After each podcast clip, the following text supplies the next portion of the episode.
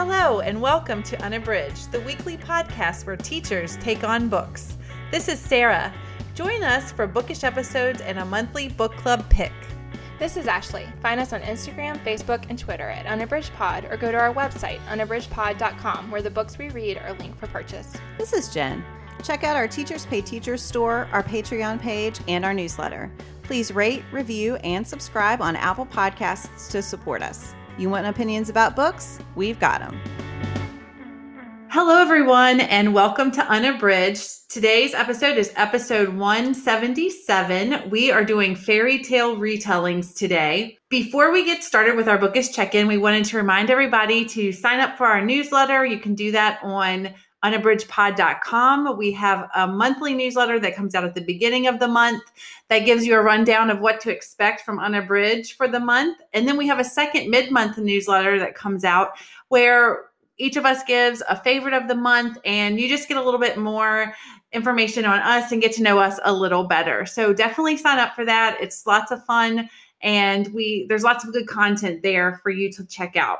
Let's get started with our bookish check in. Ashley, what are you reading? So I have just barely started this one, but this is Chanel Cleeton's The Last Train to Key West.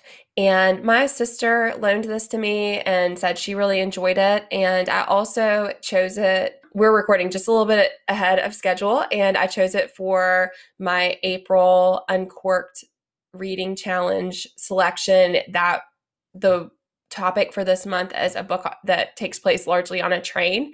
And hmm. so I was I'm very at the tail end of the month here, but I'm gonna slide this one in at the end of April. And like I said, I've been wanting to read it, but I didn't realize it is historical fiction and it takes place in 1935 and it's during a huge hurricane in the Caribbean.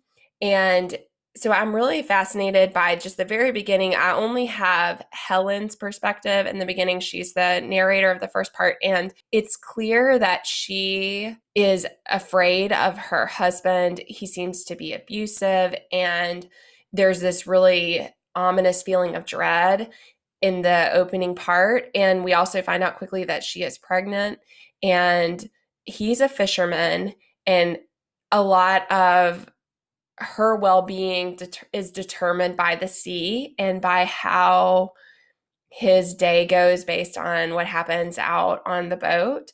And so there's just a sense of desperation and also of loneliness. And in the opening part she has these visions of him dying out on on the boat. And so it's you know a feeling of her feeling oppressed by that relationship and unsure of what's going to happen. And so we see that in the opening scene. And there's also a storm coming. And again, I only know about the hurricane because of the premise of the book, but it seems like the storm is coming, but everyone thinks it's fine. And so you kind of see that happening in the beginning, but there's two other women as well. Mirta Perez is in this and also Elizabeth Preston. And they are three very different circumstances. Each woman's life is very unique from each other, but all of them are connected by this unexpected event and by this hurricane that's coming. And so I always love that when there are multiple perspectives and different lives that get connected by an event. I it makes me think of I talked about Fredrik Backman's Anxious People recently, but that's one where everything is connected because these people are all together at an apartment showing and there is a hostage situation. And so it's that same kind of thing where very different lives, but this event happens and the event pulls everyone together who otherwise wouldn't be connected. So I'm just really intrigued. It grabbed my attention right away. And so I'm looking forward to getting back to it. And then I've heard great things about this series. So there's multiple books, and I've heard that all of them are really excellent. So I'm looking forward to this one. And then I've heard that the others are really great as well. So again, that's Chanel Cleeton's The Last Train to Key West. And I've only read, you know, just the briefest part at the beginning here, but I'm looking forward to diving back in. That sounds great. I've read one book by her next year in Havana, and I enjoyed that. I read that for a book club. Jen, what are you reading? So I am reading, thanks to Libro FM's ALC program, Jenny Lawson's Broken in the Best Possible Way.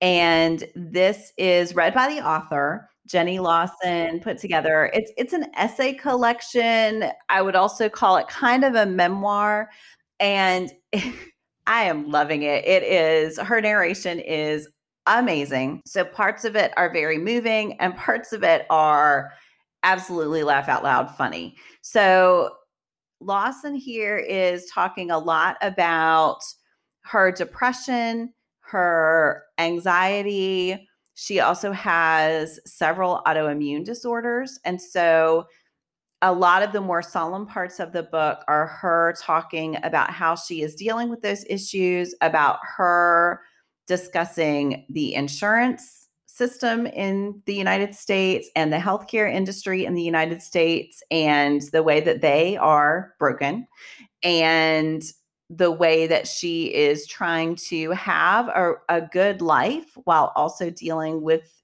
these issues that in some ways compound each other. So at one point, she talks about a medication that helps her autoimmune disorder, but that conflicts with the medicine she's taking for her depression, and just having to make these really horrible decisions about which thing to treat, about which thing to prioritize at that given time.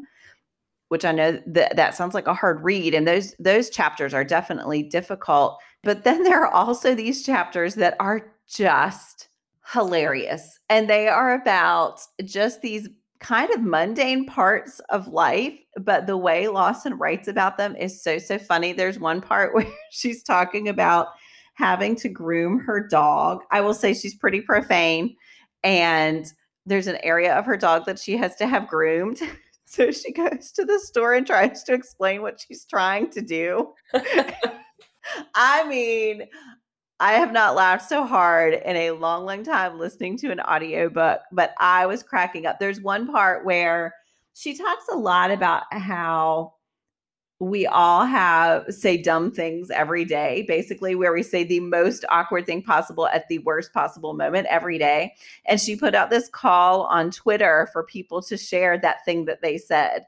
And she is just reading through the responses she got on her Twitter account and I kept having to pause because I was laughing so hard that I couldn't hear the next thing. So yeah, it is. I I am just absolutely loving this book, and I think you both would love it. And I think I can't imagine any readers who would not enjoy this one. So that is Jenny Lawson's Broken in the Best Possible Way. And that is out now for purchase. So. I really want to read that. Mm-hmm. Oh my goodness, you're going to love it so much. it just does all the things really, really well. Sarah, what are you reading? I am reading a memoir by a chef. Her name is Erin French. She is the owner of The Lost Kitchen, which is a critically acclaimed dining experience. And this is her memoir. It, the, the full name title of the book is Finding Freedom, a cook story, remaking a life from scratch. And I'm reading it courtesy of NetGalley. This came out, I'm a bit behind, but it just it came out the very beginning of April and I am I'm reading it. It is really good. It's about her childhood with working in her father's diner and kind of she's then growing into a young woman and the path that her life takes. I am not too far into it, so I don't know a ton, but I do know that she has some significant struggles along the way. And I really like it. You know, I love a food memoir, I love books about chefs. And so this is right up my alley, and I'm really enjoying it. So that is Erin French's Finding Freedom, a cook story remaking a life from scratch. I just got that one from Celadon and I cannot wait to read it. I really like it so far and I and I just love reading about people's life experience and I like food books. So it's perfect. so now we're going to get started with our main discussion. Today we are talking all about fairy tale retellings, and we wanted to remind you that this is part of our unabridged pod reading challenge, and it is for the category fairy tale retellings. And we are going to give you some suggestions today and there are so many when i was trying to figure out what i wanted to read i googled it and i i didn't even realize how many were available but there are a lot and you can it's not too late. You can jump in our reading challenge anytime. And that can be all that information can be found on our website at unabridgedpod.com backslash reading challenge 2021 so definitely join us if you can. All right jen do you want to give us your pick for today's discussion? Sure. So I will say this is a category that I absolutely love. I do read a lot of fairy tale retellings. And so I had a hard time deciding, but I settled on a series that I recently finished. I'm really going to focus on the first book. So the series is Brigid Kemmerer's Curse Breakers. But the book I'm focusing on is A Curse So Dark and Lonely. And that is partly because, as with many series, if I talk about books two and three, there will be spoilers.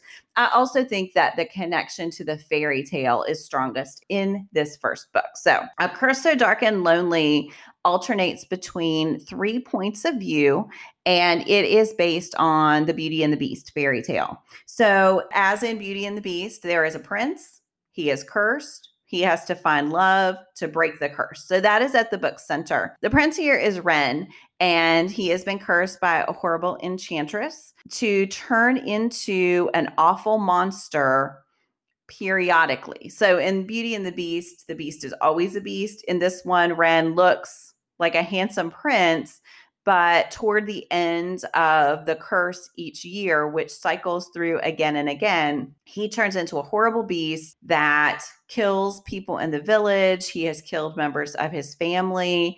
And he is very tormented by what he does when he's a beast. He doesn't have control. He becomes more animal than man. And that is a large part of the curse itself, it's not just the fact that it's the beast, it's that he hurts people and he loses control and he knows that it's coming. So he has become immortal because of this curse. Cursed with him is a member of his guard named Gray.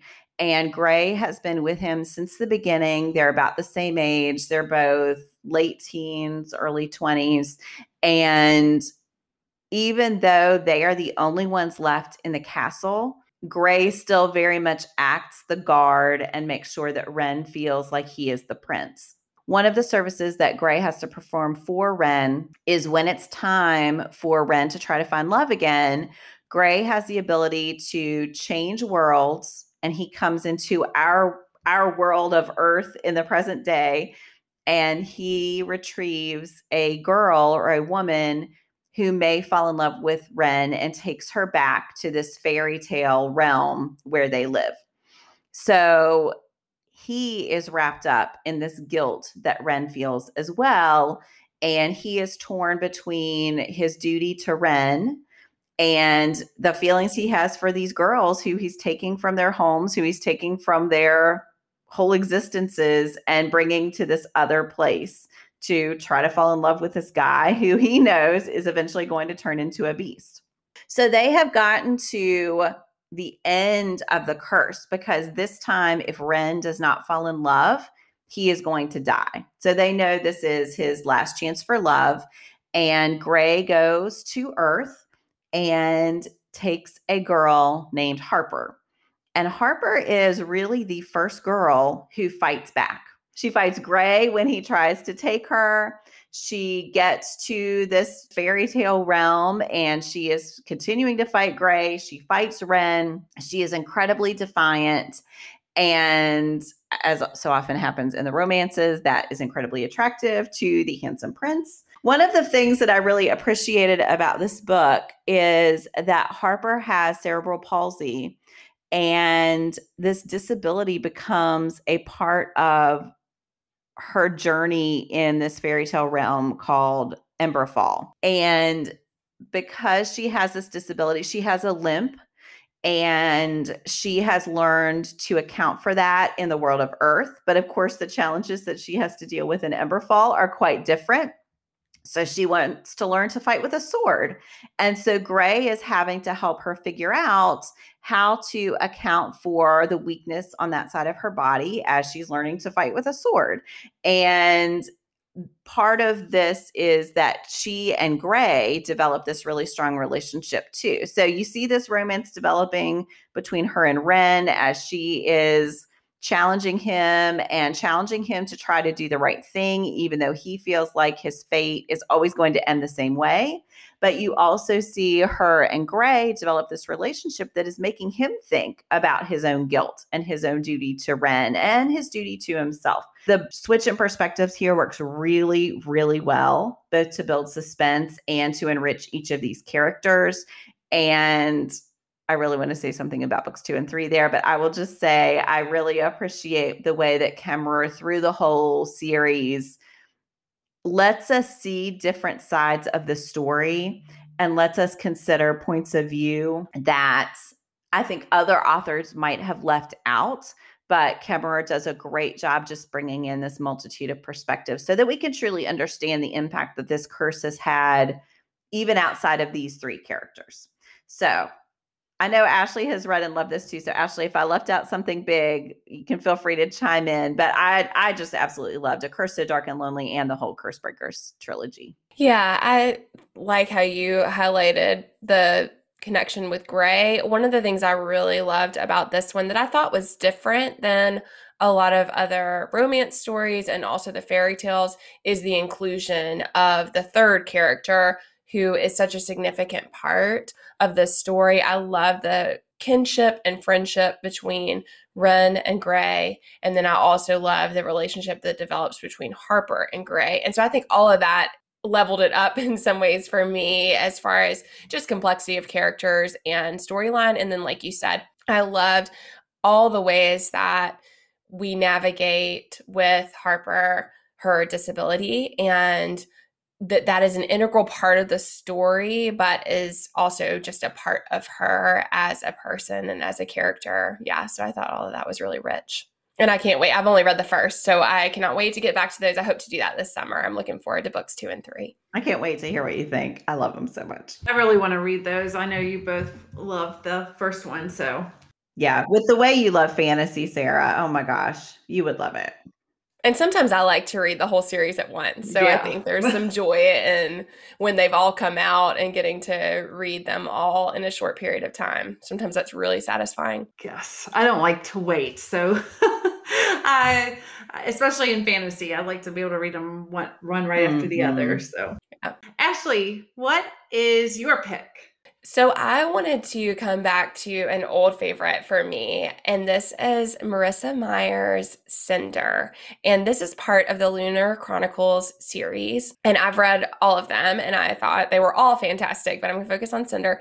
But I think this is a great pick for people who love fairy tale retellings because each story is a different fairy tale. So Scarlet and Winter and Cress are also other fairy tales. And so I think if you like fairy tale retellings, it's nice that it's not just a single Cinder is a retelling of Cinderella, but then like Scarlet is Little Red Riding Hood. So I think if you enjoy that, it's cool that each one has its own premise that's based on a different fairy tale. So I love that and I wanted to share it for that reason. But another reason I wanted to share this as my pick is because I think that the way that Marissa Meyer does such a great job of integrating different parts of the fairy tales, but creating an entirely different world where these things take place is really well done. So this one is because it's also there's she's building a world. And so I think that's really cool that you have these connections. So in Cinder,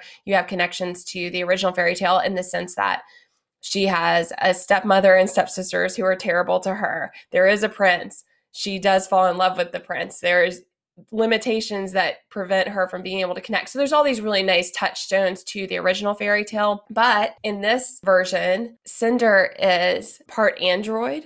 And so she's a cyborg. And so I think that is just really fascinating. So it is a sci fi book mm-hmm. as well. And I just think that's really cool. And also, there are so there's the world where it, she lives in New Beijing and she is a cyborg and because of that she is discriminated against by a lot of the prejudiced people in her community. So there's a lot of bias against people who are cyborgs and yet they're a big part of the society. And so i think that part is really interesting but also there are people there's a lunar population hence the title the lunar chronicles. And so there are people on the moon and there are a whole civilization as well and there's all this stuff happening between I don't want to spoil, but there's a lot going on between the lunar population and the earth population. And so that is all just really fascinating. So I think what's really neat about it is that she takes this story that's commonly known, but then she creates this entire world that is absolutely fascinating and explores it. And so Cinder is a mechanic and she's really good at what she does. And she has an android, Iko, who helps her. And early on in the book, she is working in her shop, and a heavily cloaked person comes in. And as she's helping this person, she comes to realize that it is the prince who has come in and needs some help with an android. And so the story evolves from there and she gets to know him and becomes a really important part of kind of a motley crew of of people who band together people and androids and cyborgs who band mm-hmm. together to fight against some really horrific things that are happening. There is a plague that is ongoing that they're trying to eradicate and protect the citizens from and like I said, there's also a lot happening with the lunar community, some of which is known and some which is not known in the beginning. But those things evolve as the story progresses. And I just absolutely love it. I think that I Cinder is one of my favorite characters. I love that she is tough and that she's a mechanic and that she is technical and you know has a technical mind and is just so different from what you see as being a traditional Cinderella. And yet, this is such a really cool version of that story where she is so empowered and in control and assertive and brave. And I, I just think all of that is really great. So I can't say enough about this series. I loved all of them. I loved it the whole way through. And I think that's something that's hard with series as well. But I thought that each story is unique enough and yet there's an ongoing narrative that's really mm-hmm. fascinating so jen has read this as well if i don't know if you want to add on but but yeah i mean i just think the whole series is great yeah that was one of my favorite things too is just that with each new book it levels up the complexity of the narrative. And so you kind of have this. I was thinking of the X Files for some reason. Like you have the episode of the week part, but then you ha- also have the arc that runs through the whole thing. So she's just so clever in the way she uses those fairy tales. And the same way that she reinvents Cinderella, she's reinventing these other characters and making them much more than they were in the original stories. Yeah. Yeah. Yeah. Kind of challenging those original narratives, but also including them in interesting ways. Mm-hmm. I haven't read those, but I had students that loved them. Yeah. Yeah. It's a great series. I absolutely love it. And I would be happy to reread them. They're just a uh-huh. lot of uh-huh. fun. They're a lot of fun. What about you, Sarah? What's your pick? My pick is The House of Salt and Sorrow. This book is by Erin A. Craig. And this is a retelling of the 12 Dancing Princesses. And I love that fairy tale growing up. I loved, re- I just thought it was so romantic the way that the girls would go out and dance. And I just really liked it. I had that background of that that fairy tale going into this book. And this book is very dark. I do want to say that it is very dark, and there is some very macabre scenes and but I really loved it. I thought it was great, but but it was a lot darker than I was anticipating. Even though the the book is called The House of Salt and Sorrows, I still thought there would be more of a fairy tale-ish happening, mm-hmm. but it, it definitely was very grim and dark. So anyway, the person who is the main character in the story is Annaleigh.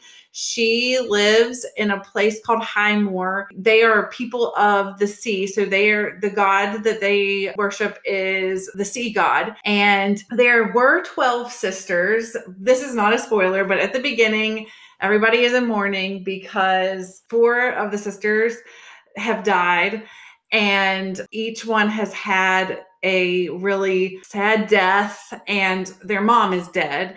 And it's just everybody in the area thinks that they are cursed because of all this death and you come to find out that they have really been in mourning they for everybody who dies it is expected that a year of mourning occurs and they have been in mourning for like 5 years because every time they are coming out of mourning another terrible tragedy happens so that's the start. So as you can tell, it is very grim. Mm-hmm.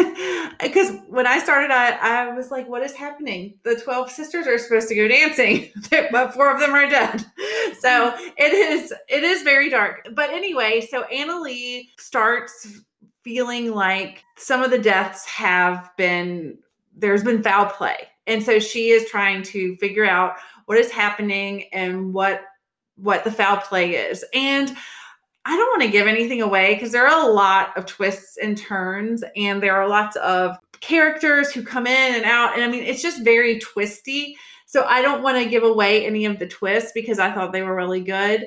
But basically, this story is about Annaleigh trying to avenge her sister's deaths and some things that happen during the course of the story. She's trying to figure out what is going on if you are sensitive in terms of like grisly imagery and things like that, there's a lot of grisly imagery that that I mean, I'm not very sensitive to that, but I thought, you know, that if you're if you get scared or spooked easily, it's it's pretty intense for especially for a YA novel. But it's great. It's twisty, it's mysterious. It is a little it is kind of sad in several places but I thought it was a very clever retelling of the 12 Dancing Princesses. It was not at all what I expected, and it was kind of creepy, like a ghost story. So I thought that I think this would be great for our spooky reads episode because it was pretty spooky and mysterious. So I really liked it. It was very worth it and very compelling. And I listened, I read it and listened to the audio,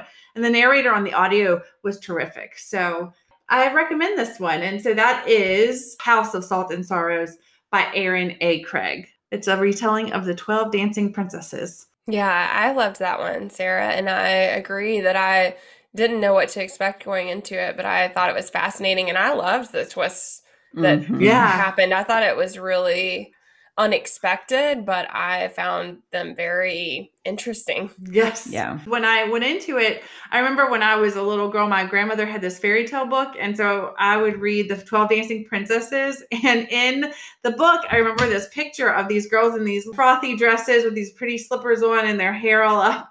And this is not that. this is not that. this is not that.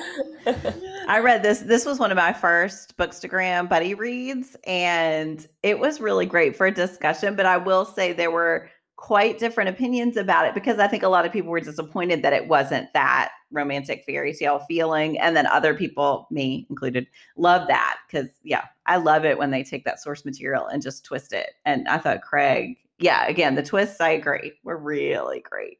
Yeah. And I guess I I mean, even though it's a fairy tale, I mean, there's a lot of like magical elements. I said maybe not even magical, but supernatural elements that I wasn't expecting. I mean, there's just a lot of that. And I, yeah. I but I love that. So I was pleasantly surprised by that. All right. Well, we hope that you have enjoyed our descriptions of these fairy tale retellings. We're very interested to know what you're reading for the unabridged reading challenge. Other fairy tale retellings that you have to recommend to us. As you can tell, we all really like this this category of books, and so we are always w- welcoming to any of your favorites. So definitely let us know on Instagram or, or by email or on Facebook. We would love to hear that. Before we end, we are going to end the way we end every episode with with our give me one, and I, our category today. I, w- I wonder if nothing, none of them would be an appropriate answer. But but our category today is household chore that you don't mind. Ashley, what's in a household chore you don't mind? I could agree with it. None of them, right? Does anyone like household chores? I feel like the the term chore, we always try to avoid that with our kids because chore has such a negative connotation. But one that I find relatively satisfying actually is vacuuming.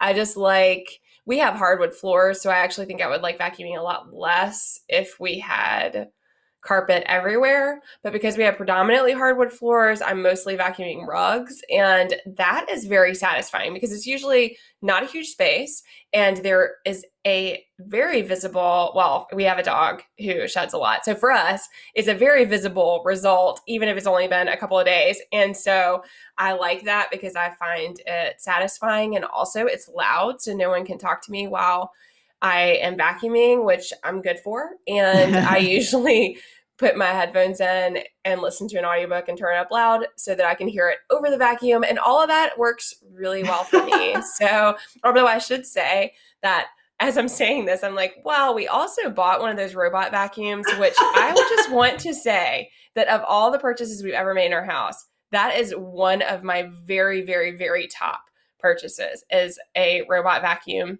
So I am only vacuuming things like the rug because we run the the robot vacuum for we call him Bebop, and we run Bebop for everywhere that's not a rug. So that makes it a lot easier, also, which is probably part of why I mm-hmm. like it because I, you know, it's a pretty small space that I'm needing to do it for. But for if you have hardwood floors or, you know, for like our kitchen, I mean, it works great for that. Jen, what is yours? So mine is laundry. And I think I don't like enjoy laundry, but I do think there's a sense of routine there and I can turn my brain off. And Ashley mentioned audiobooks. So yeah, I get a lot of audiobook and podcast listening done while I'm doing the laundry because it doesn't require a lot of thought. You know, I put it in the washer, I walk away and do other things, I come back. So it's kind of a periodic thing throughout the day. But because it does have that sense of routine, I don't have to think about it. It is satisfying when it's done. I feel ready to start the week. And so it's almost that kind of ritual to end the week and start a new one and then feel reset to do something new. So yeah, that would be mine. I could agree with that, Jen, that I don't I don't love that one. Like vacuuming, I get a real sense of satisfaction, mm-hmm. which probably attests to the fact that I don't do it as often as I should. I think that might be the case. But but with laundry, I agree about the routine part, that there is something to the the ritual component of it that mm-hmm. is comforting.